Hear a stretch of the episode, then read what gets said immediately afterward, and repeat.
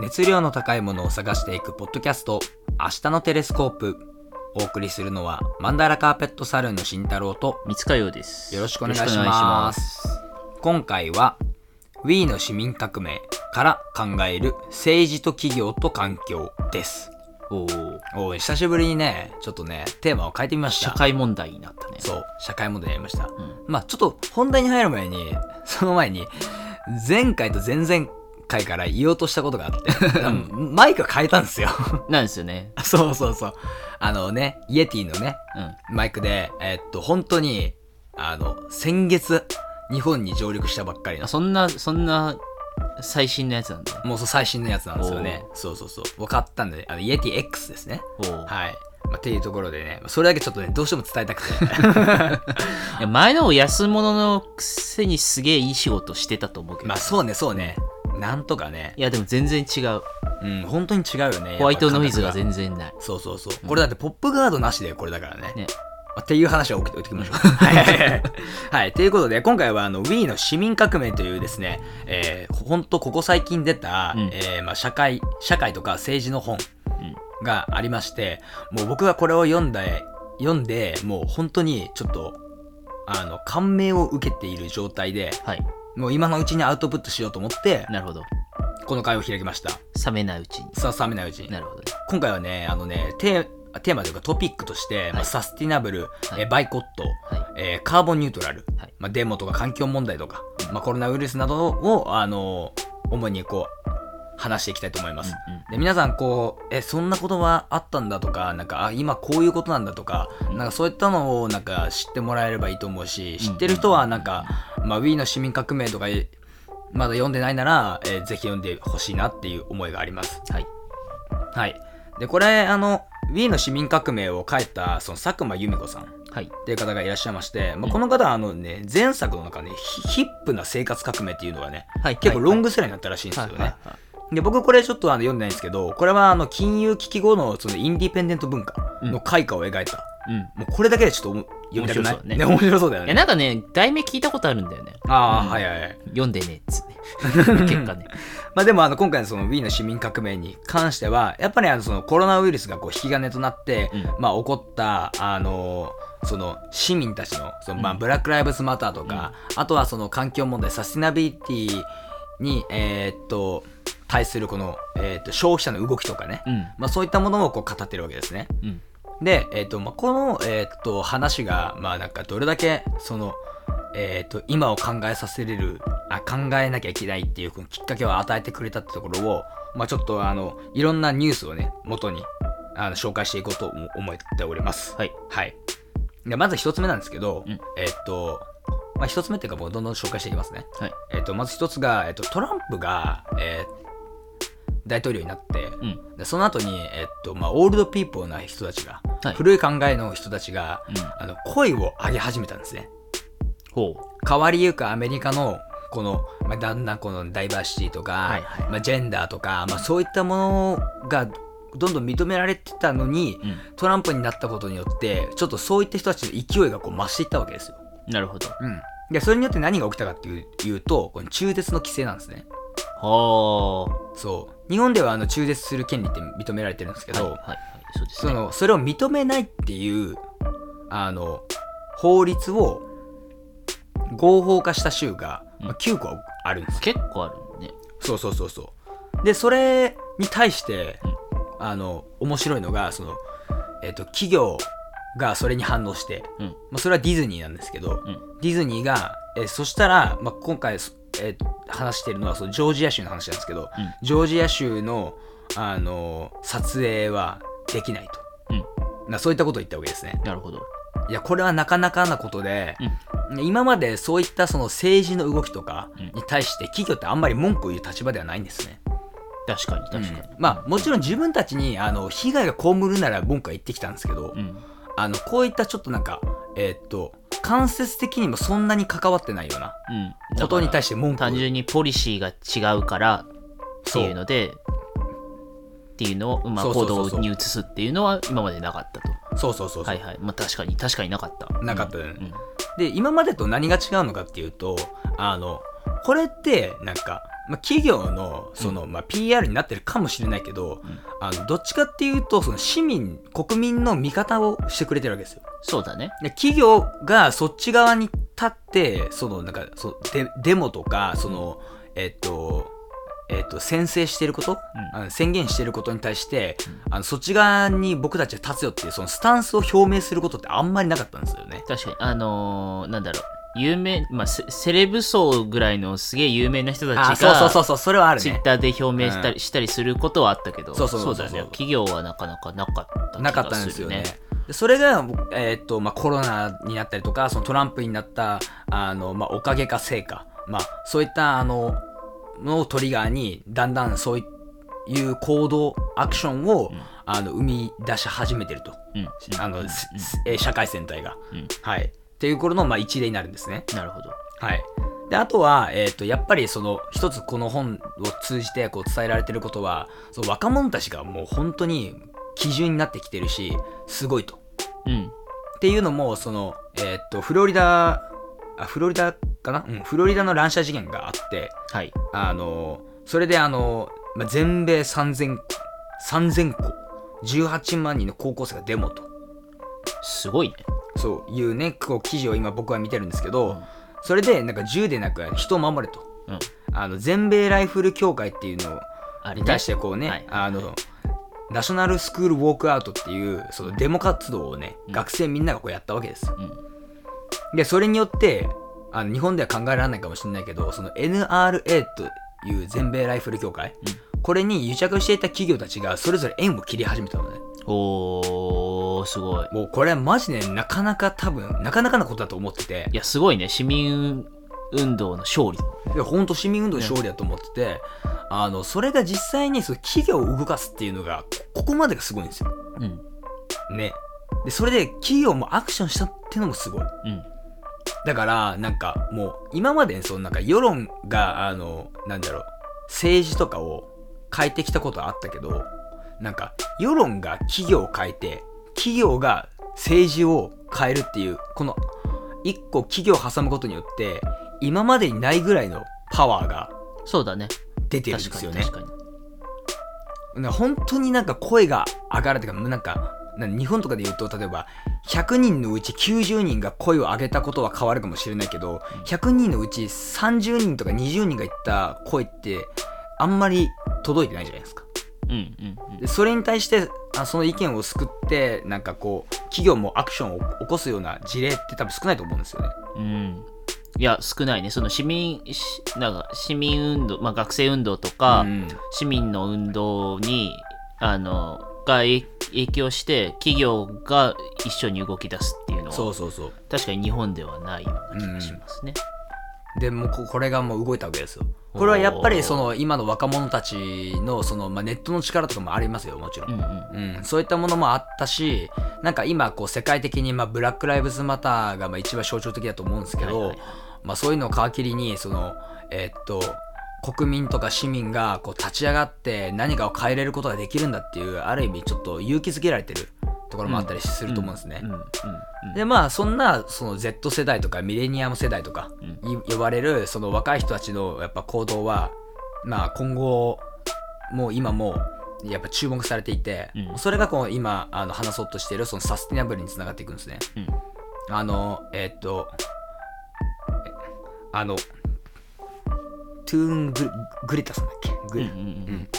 があのグレタさんがあの環境問題について、うんあの話したあのねあの印象的な演説ね。演説だったりとかあのサスティナブルなことをしていないなら買わないっていうそのバイコットと呼ばれるはい。あの事象が今起きてるわけですね。ほはい、でこのバイコットっていうのはですねまああのバイ買うとあとボイコットからの造語でありましてあの買う行動を通してあの消費者側が企業をあの評価するとうんなるほど。そういったことになります。はあ、はあ、はあ。だから僕たちはその企業を評価してるからここの商品を買うんだよってうん。今まではどっちかっていうとそのなんかまああの利益主義利益をこう追い求めていったあの安く安くこうしていってあの安価にでもあの、まあ、質はまあとりあえず置いといて、ある程度最低限保っておいてバンバン売っててそれをみんな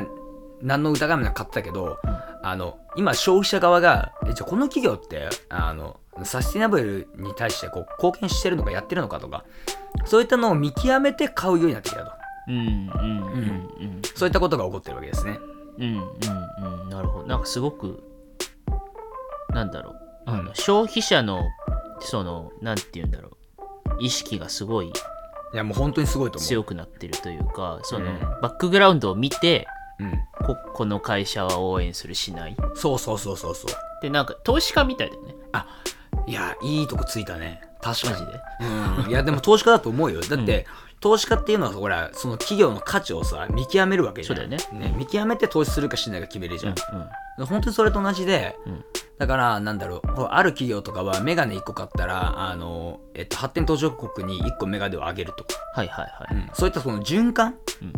あのいろ社会と関わるこの循環を作ろうとしてるわけよね、売ったら終わりの世界じゃないわけよ。うん。うん売ってそこからさらにその後も考えてあの社会の仕組みも大きく捉えて考えて商品を生産して売ると、うん。うん。うん、そういった企業がやっぱりこう認められてきてるわけですね、そうだね。うん。まあ、パタゴニアなんかが有名なんですよね。そうだね。あそこは早くからやってるよね。そうめちゃめちゃ早い本当に、でまあそういったこう事例もあって。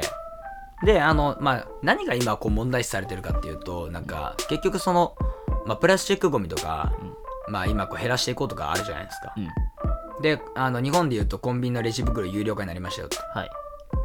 でもなんかそういったあのえっと行動って、まあ、全部が全部あの間違いじゃないけど、まあ、ある意味ちょっと手遅れ的なところがあって。うんやっぱ一番物を作ってるのって国でも何でもなくてやっぱ企業なんですよね。そうだよね。当たり前なんですけど、はいはいはい、うん、資本主義の社会で動いてるわけだから。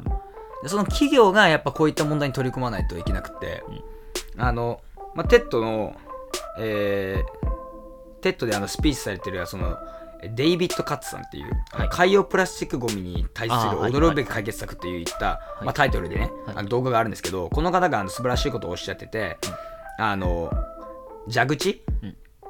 あの蛇口から水が出てて、でそれで台所から溢れてて床がびしょびしょになってると、その時になんかモップとか雑巾であの水を拭くやつがいるかと、そういった時ってまず蛇口の元線から閉めに行くわけじゃないですか、うんうんうんうん。もちろんそうだね、うん。でも環境問題ってそれと同じことしてないよねああ確かに確かっていうのを伝えてるわけです、ね、当たり的そうそう場当たり的にとりあえずやってるけど、根本問題を解決する施策をやってないと、うんでこのデイビッド・カッツさんっていうのはそのプラスチックバンクっていうあのもチェーン店うん。みたいなのをあのえっ、とまあ世界に出してて。はい。でそこであのプラスチックゴミを持ってくればお金と交換してくれるわけですよ。でそうすることによってあの発展途上国ってその環境問題とかにあのなんだろうな関心を寄せる場合じゃないじゃないですか。そうだねそのもう二の次三の次だよね。そのそうそう。その前に目の前の生活を豊かにするっていうことが、そうそうそうそう。なんなら第一優先はインフラ整備だったりするわけじゃん、うん。うん、ででもそういったあの発展途上国でも環境に貢献できるような場所、うん。意図せずしても、うん。っていうのを場所を提供してあげてるうーんっていう人なんですね、ああすごいそうそうそう。でまあこういったそのあの世の中の動きが、まあ、どんどんどんどんその環境問題の改善とかそのサスティナブルな方向にどんどんつながっていってきてるんですよ。うんうんうんでこれもやっぱりその若い世代の人たちが声を上げたりとか、あのそういったあの消費行動になんか結構なあの意義を求められてる社会になってるというかうん。うん自分が本当にそれを消費していいのかみたいな、うんうんうん。うん、なんだろうそのさ社会で起きてる大きいそういう例えば環境が環境破壊とか、まうん。あ、政治もそうだけど、うんそこにその市民一人一人が、うん。自分たちもこの現在の状況に加担しているうん。って、あなんて言うんだろう。当事者意識だよね、あもう本当にそう本当うん、にそう、それをなんかすごく持つどんどん持つようになってきたのかな、うんそうそうそうそうそう。まあ、特に日本はもそもそもそこがひそうね。あんまないような、まあ、自分も含めてね。うん。あんまり意識することがないような感じがするけど、政治は勝手に政治やってるみたいなさ、うん。わそういうななんとなくそういうこう住み分けみたいなのがさ、されてるけどなんかそうじゃないっっていううん。風にこう世界ってどんどんなってるのかね。今の教育がそんなに変わってるとは思わないんだけど、うん。あの俺はそのなんかちょっと中高を振り返ると、うん。やっぱそういうその社会とか今起きてることの話を先生がしてたら、なんかそれを勉強として捉えてしまうから脳でちょっと拒否しちゃうみたいなところあった？のね、はいはいはいはい。うん、結構俺はねうんトピックによるけどねもちろん、あったからなんかそれは結構いけなかったなと思ってるうん。うん。で今のその学中高生の人たちもなんかそういう思考に陥ってたらなんか本当に多分社会の当事者としての意識が芽生えてこないから、うん日本の教育はまあ間違ってるだろうなと思ってるうん。うんなんかそういうのはなない？いや、すごい思う。な何の本だっけな？ちょうど読んだんだよね、うんそれを。その、だから、今、その、例えば、うん。まあ、す政治うん。の世界で自分の支持してる党が、うん。あの、まあ、選挙で与党になれなかったとします。あ。はいはいはい。で、それで、まあでも、生きて、まあでもそれでも、なんて言うんだろう。本当にそれの、その社会が嫌だったら、うん。自分は命を絶つことができるじゃん。なるほどなるほどね、うん。極論ね。極論ね極論ね。極論できるじゃん。だけど、それをしないっていうことは、やっぱりその現状に甘んじてるということで、うん。ことだし、そこの、この、その自分の支持政党が負けてしまったその社会うん。に加担してるなるほど、ね、ってことになる。なるほどね。だっていう。なるほどね。うん、だから、なんだろう、そう、あの、無関係じゃないっていうことをもっと意識しなきゃいけねえなってすごいいやそうだよね。思いますよね。うん。わかるわそれ、で、環境問題なんてまさにそうじゃん。まあそうだね。だって環境問題なんてね。ね、ま、毎日普通にゴミやっぱ捨てるし、うんうん。ゴミは出てくるし、うんそう、そういうところちゃんと考えなきゃいけないですよね。あの、水も使うし、うん電気も使うし、うんその電気がどうやって作られてるのかとかさ、うんそうだね。やっぱりちゃんとこう考えなきゃいけないですよね。うん確かにね、まあそれは本当にままさにその通りだよね。うん。で日本が割とそういうなんか大きな取り組みは多分国とか、えーっと企業とかにあのまあなんか全体でこうやってないっていうか目に見えていない。し、ね。ややっていない。てか俺は目に見えていないってことはやっていないと同じくらいだと思ってんだけど、うん。うん、なんでかそうそこが評価基準ひその評価の重きなになところになってないというかさ、そうそうそうそうそう、うんでもそれをあのやっぱもう基準になってるから、それこそあの森会長のあのねあの女性軽視の発言じゃないけど、はいはい。あの別にあのあのなんか俺はもうなんかあれ個人的な意見なんだけど、ああの年齢で言ってしまってしまうのはもうなんか仕方がないレベルだってな感じそうそのそれそれ以前のそういうことが普通に言われてきた社会にうん。ずっといたその世代の人だから、そうそうそうそうどうしても刷り込まれてる部分はあるよねっていう気うんあるあるは全然すある。うん。であれに対あのやっぱバック彼のバックグラウンド分かってないといけないじゃん。うん。でもあれに対してさこう異を唱える社会でよかったなっていうのはやっぱあって。まあね。そうそうそう。でそれと同じようにあのでもやっぱ環境問題とかなんかそういったところにも視点をまだ日本は置けてないなグローバルじゃないなって思うの。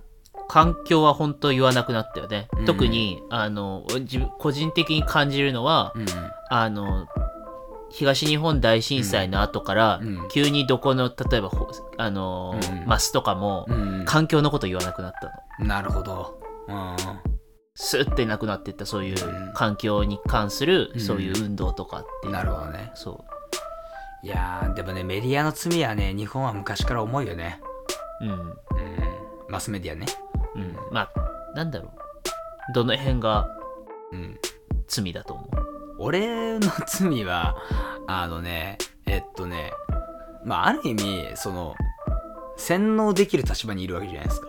そうだね。ある意味、うん。ある意味で言えばね。もちろんもちろん、うん、洗脳できる立場にいるのになんかあの社会とかその教養のことうん。に対しての時間をそんなに割いていないことが罪だと思ってるかな。るほな,、うん、だかそういった報道をしないじゃん、どうん。うん。うん。うん。でそれってさなんかさあのまあなんかなんだろうな。頭がいい人もいればさ頭がさ悪い人もいは悪いっていうかさそんなに知識がない人もいたりとかさあの人それぞれだからさねあのある程度さねまあ中中くらいのレベルでの報道をしないといけないとかって多分考えたりとかいろいろしたりうん。してると思うんだよ、うん。うん。でもさ人間そこまでバカじゃないからそうだよね。なんかちゃんとそういうことは伝えてほしいなっていうのは思ったりするけどね。うん。うん、でそそうだね。でそうやってそのなんかあの国民をなんかバカにし続けた結果が罪だと思う。いやうんわかる。俺もすごい似てるんだけど、うん。あのさ簡単に話しすぎというかうん、こうかいつかいつまみすぎなんだよね。いろいろな事象を。そうねだそうね。簡単に言いましょう。簡単な表現にしましょうってやりすぎた結果が、うん。いや表面だけになって、うん、だからそれをさ垂れ流すから世の中ってそういうもんなんだって思っちゃうといやそうなんですよね。悪い意味で、ね、だから、そう、聞き手の方が、うん。その、より、いや、そんな、そんな、それっぱかの情報じゃわからないでしょっていうので、もっとこう、深いところを知ろうっていう意識自体がそがれてってるような気がし確て。かに確かに。だから、あのさ、よくよく考えてみたらさ、絶対違うのにさ、意味わかんない、その、なんだろう、あの、かなり偏った、うん、その、キャッチコピーというか、うん。見出しでそれにもう、煽られちゃうあそうねそうね。のって、ちょっと待ってよって思うその視点がちょっとでもあれば 踏みとどまれるぐらいのレベルのものでもうん普通にみんなそそのまま受け止めちゃううん、っていう流れがいろんなところで起きてる気がしてそうだね。うんまあなんかあのめっちゃアバウトに言うと割となんかダークサイドに行き寄りすぎたなったと思うんだよね。うんマスメディアの報道の仕方が。そうだねうん。じゃなくてなんかこう真に分かってほしいっていうかさもっとこうあの知識の底上げするような活動してもいいんじゃないかって。そうそうそうそう思うけどね。その啓蒙的じゃなくなったというあか。あそうね。確かにね。とかあとは、うんまあ全部が全部じゃないけど、うん。やっぱ数字取れればいいと思ってるだろお前らっていうやつがあったりすあるあるあすごく。その真意とかかんうん。どうでもよくて、とにかく飛びついてくれるコピーがあって、うん。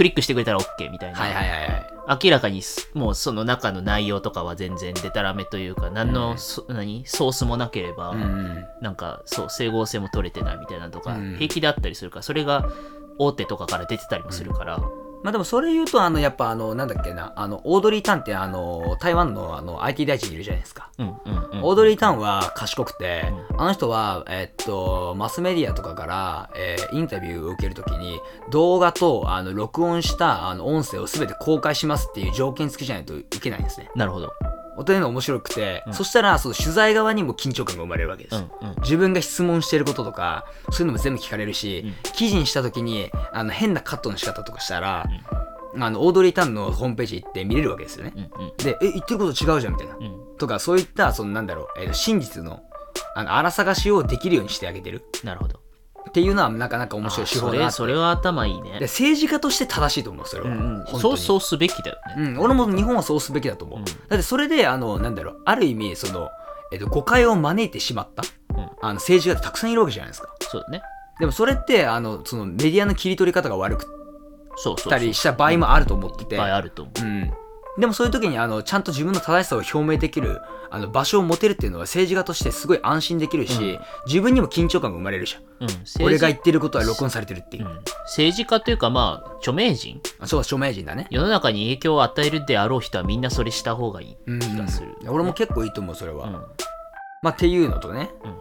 うん、で、まあなんか、ちょっと話がそれましたけど、うん、メディアの話になったけど、うん。で、なんかその、えっ、と、そのサスティナブルとか、その環境問題の取り組みとか、うん。で、あの、話、さっき話してて、で、あの、今僕が一番注目してるのはカーボンニュートラルっていう考え方ですね。はいはいはいはいで、このカーボンニュートラルっていうのは、えーっと、まあ、カーボンっていうのが、えーっと、炭素になるんですけど、うん。あの CO2 の排出と吸収がプラスマイナスゼロになるようなエネルギー利用のあり方やシステムの社会実装を指す概念となはいります。はいはいで、これはね、面白くて、うんこのカーボンニュートラルに取り組んでる多分企業とか国って、まあ、少ないんですよね、実際。大きいところばっかりだろうねうん。まあ、例えばアップル。うんアップルとかは、えー、とカーボンニュートラルに取り組んでたりするんですけど、えーとまあ、それと他にあの、まあ、デンマークがこれすごいんですよあの世界で初めてのあのカーボンニュートラル先進国になろうとしてて、ほうすごいね。2000 2025年までには、うん。そのまあ、都市で排出した CO2 をあの吸収すると。は自分たちで出した CO2 は全部あの必ずまあ酸素に変えるとかさあの全部ゼロにしますよ。プラスマイナスって。はいはいはいはもう恐ろしいさクリーンエネルギーの循環だと思わないい？ねまあしょ現状が今どこからスタートするのかはちょっと気になるところだそうだねそうだね、うん。もうなんか何やってんのかすらも気になるし、うん。でも結構そのなんかヨーロッパの方とかはあのクリーンエネルギーのエンジニアとかがすごいあの多く募集されてたりするんですよね、でそういったものもあってそのなんかなるべくそのえーっと何か、えーっとまあ、例えば火力発電じゃなくて、うん。なんかもっとあの別のね太陽光発電とかなんかいろんな方法アプローチをこう模索していって、あのなるべくそのえーっとまあ地球をあ地球に影響を与えるものを排出しないように、しないようにっていうあのやっぱ研究とか進んでるんですよ。う。ん。うん。うん、でも進んでるのもあるけどそのこのねカーボンニュートラルなその先進国にするっていうのはなかなか面白い面白い取り組みだなとい思って。やすごいよね。これそういうふうに国を挙げどういう感じで発案されていくのか気になるところ。いや本当だよね。日本でそういうことなかなかないじゃん、ないねないね。うん。でもやっぱりデンマークとかは本当に考え方が柔軟で例えばそのえーっと面白い事例を言うと、うん。まあ、これちょっと環境問題と関係ないんですけど、まあデンマークで、えー労働人口が足りなかったと。はい。うん、でそういった時に、まああそこヨーロッパだからさ移民を受け入れることできるわけじゃん、うん。じゃなくてあのデンマークが目をつけたのは働いていない専業主婦だったんですね。はあはあはあはあ。でその専業主婦が働ける社会にしようということで、うん。あの今はもう7割以上の女性が必ず働いてるすすごいよね思そ狙った通りになってんのがすごいよね。や本当に本当ににそれはすごいと思う。それやっぱ手腕だよね。ね。であのそういうことになったから労働人口が減少している問題が解決されたんですよ、うん。この結果が出たのがすごいすごいよね。だってさね日本はさそういう考えにならないじゃん。なんないね。いや女の人は働きにくいからさみたいな感じでさなんか7でさ。そうそうだね。うん。うんで結局今それが当たり前になってるからなんかえーっとなんかデンマークの人とかはそのなんかなんだっけな、えっと、保育園か幼稚園がえ5時ぐらいに縛っちゃうから、うん。大体みんな会議とか国際的な会議でもよ4時ぐらいに切り上げる。ああなるほど。そうそうそう。企業企業側がそっちに合わせたんだ。あそう合わせてる。なるほど。でも労働人口は増えたから、まあ、結局イコールハッピーなわけね、っうんていうその柔軟な考え方、すごいね。うん、でもそれでも回っちゃうっていうね。うん。社会が。うん。まあ人口のあれあの多さっていうのでさああそまあ多分少ないからね。そのコントロールしやすいっていう部分はあるにせよでもちゃんとね、うん。その国っていう単位でさそこまでできてしまうっていうのはだからやりようによっちゃできるっていうことなんいやだよね。本当に本当にすごいと思う、まあでもねほらねえーっとまあそういった国ばっかりじゃないけどさ、うん。あのそういった活動がさあの周りの国に影響を与えて、うん。まあ、どんどんそういったことが進んでいければなと思いますよね。本当にそうですね、本当になんかうんもっと意識しないといけないなってその個人レベルでもうん。思いますね、でなんかあのまあ今までこうちょっと話していろいろ話してきたんですけど、なんかまあ、Wii の市民革命を読んで、うん。まあ、僕がまあ思った感想とか、まあ、本に書かれてある内容ももちろんあの影響はされてるんですけど、うん。今から話すことは、うん。やっぱ思ったのはその政治とその企業と、あとまあ個人、まあ、今市民とか国民とかそういった集合の単位で、うん。の関係性が明らかに変わってきたなっていうのがやっぱりあって、うん。うん。っていうのはその政治に対してアクション取るのは個人だけじゃなくなってきたっていうか、うんうんうん。まあ、例えばまあなんかまあ適当な適当なんですけど、まあ、消費税が10%に上がったみたいな。うわ反対だみたいな。であの個人がみんなわーわー言うじゃん、うん。わけじゃないですか。でそれに対して企業って別にアクション取らないじゃないですか、それはまあ別々だからみたいな。そうだね。うん。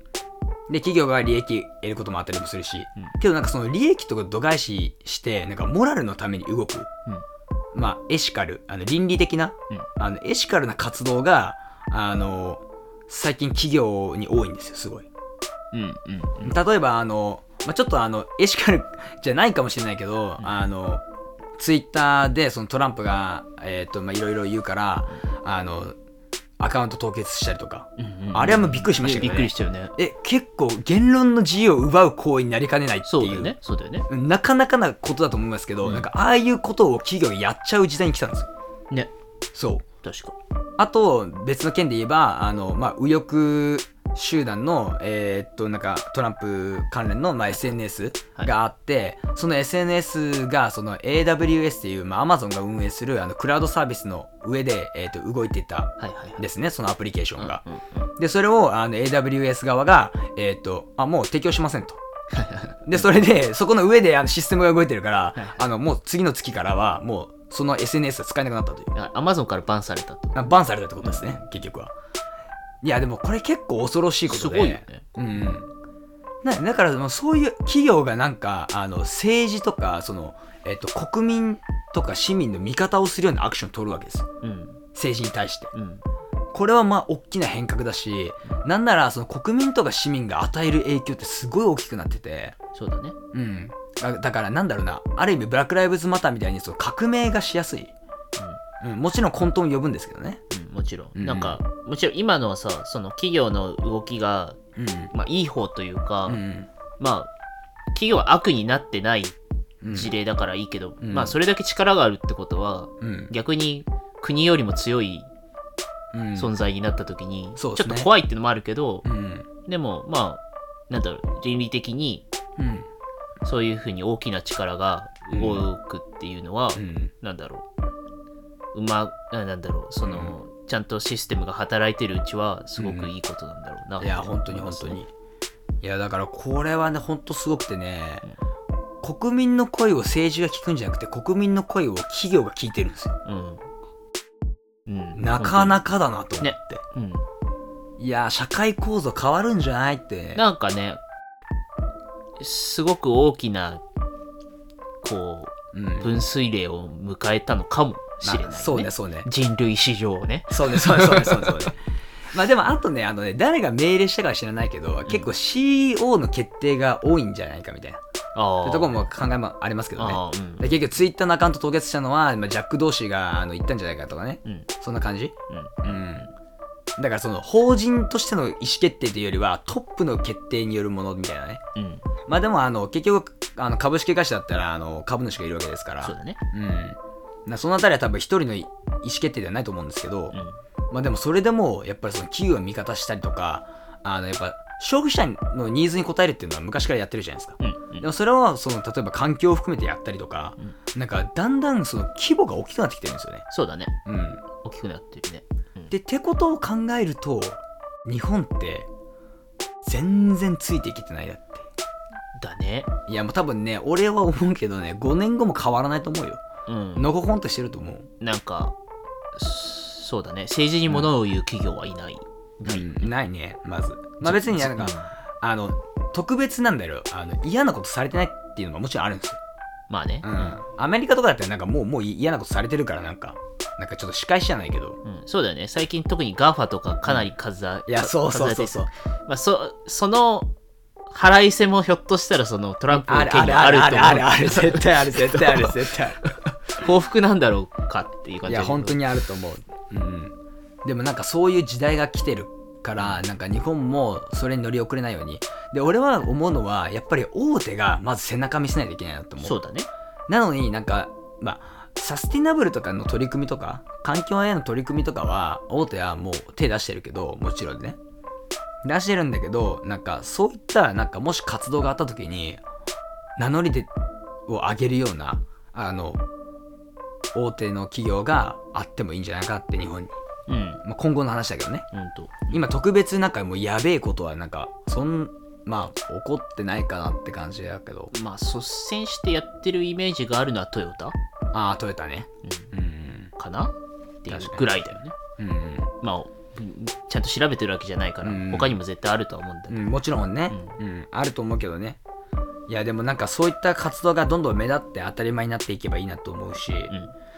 なんか自分たちのやっぱ周りの感覚でしかそのなんだろう今ってなんか見見れないじゃないですか、うん。ある意味、うん。本当に客観的な意味でその現代社会を見つめるなんてなかなかできないと思うんですよ、うん。うん、けどそれでもなんか僕の、まあ、同世代のこの感覚としてはあの消費者側がすごい考えて物買い始めてるなっていうのは感じてます、うん。